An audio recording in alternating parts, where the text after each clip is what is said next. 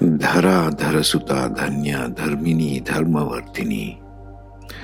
What does this mean? These are lines from Lalita Sahasranama, the thousand names of the Mother Goddess of the universe, which means she who carries all beings like the earth, she who is the daughter of the mountain, she who has all sorts of wealth, she who likes dharma, dharma in this context being doing the right thing, simplified, doing the right thing.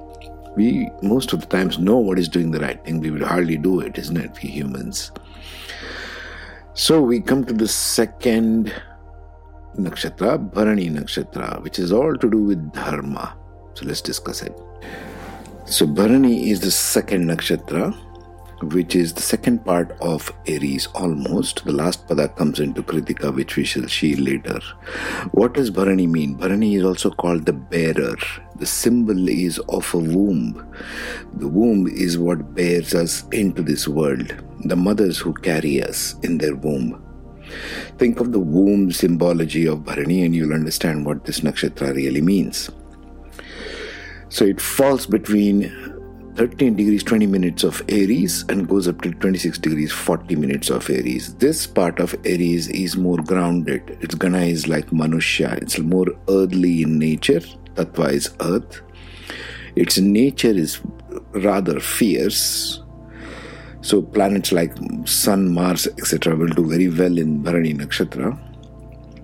Deity is Yama, the Lord of Dharma. So Dharma in this context don't confuse it with the padas of the nakshatra itself. Okay, we are talking about the Lord here. Lord Yama is all about doing the right thing, the Lord of rights and wrongs, the, the person, the guy who stands in judgment of things. Did you do the right thing or did you not do the right thing in any context of life? Okay. So that's the Lord, and it is tied to the symbology of the womb. So these two itself give the essential meaning of what Bharani Nakshatra plays out in a person's life is if more number of points, two or more points in your chart, fall in the natal chart and the Navamsha chart of yours, it means you have got a dominant Bharani theme playing out in your life, whichever area of life, work, personal life, etc. So, what's the pada of it. We'll examine the padas more with respect to the energies because this study is all about energies which the nakshatras provide us. It's very rich.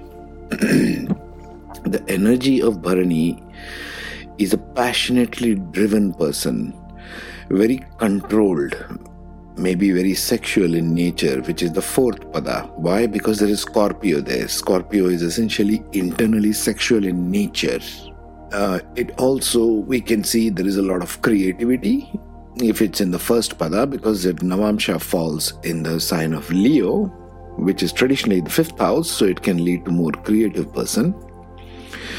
It's a very receptive kind of energy. Think womb again. It's internalizing, cleansing, and rebirthing. It's transformation through life. Children focus maybe more on the first pada again because Leo is the fifth house, which is traditionally of children, they might be more focused on children if there is if your planets are in the second or the first pada.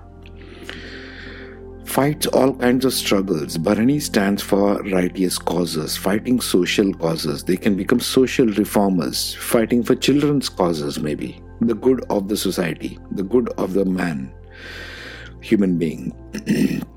So, what can these kind of people be who are social reformers? That can be one of the third pada. Why is that? Because there is Libra there in the Navamsha. Aries going towards Libra.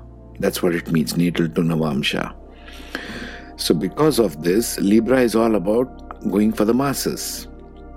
And Bharani providing that energy of doing the right thing, they might become social reformers. Who these are the people who fight for social justice. They can be very straight and very blunt approach if they are in the second pada, which is the Artha pada. You can see over there because Aries transits to Virgo in Navamsha. Virgo is all about being very blunt. They are not uh, the ones to mix words. mystery and secrets, prone to jealousy, judgmental, unpredictable, and unusual. That's the fourth pada. Why it falls from Aries going towards Scorpio in Navamsha, which makes Scorpio is more of secretive, more of the eighth house, more hidden secrets, more internal. Life lesson of Bharani would be keeping respectable boundaries, bearing restraint and control in order to protect. Holding burden with responsibility in order to deliver, like the womb. Remember, we spoke of symbology of each nakshatra, the symbols, and the deity, the Lord of Dharma, in this case Yama, mean everything in Bharani.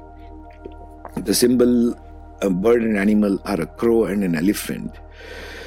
The crow is symbolized as the uh, vehicle which carries the soul over to the other side. So it symbolizes death right there in, in the Vedic tradition. An elephant means the victory, one who is very strong. So the, even the animal and the bird symbology carry a lot of meanings in nakshatras. That's why I put the pictures there. The whole energy should come to you like in an instant.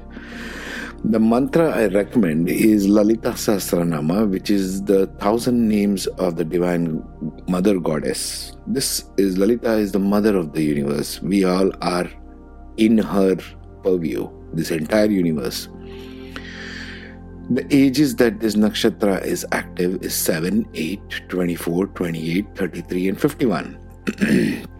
so if you're more Bharani nakshatra planets and points, these are the ages where you will find transformation or your breakthroughs or your success stories. Okay? That is number two, Bharani Nakshatra. Beautiful Nakshatra.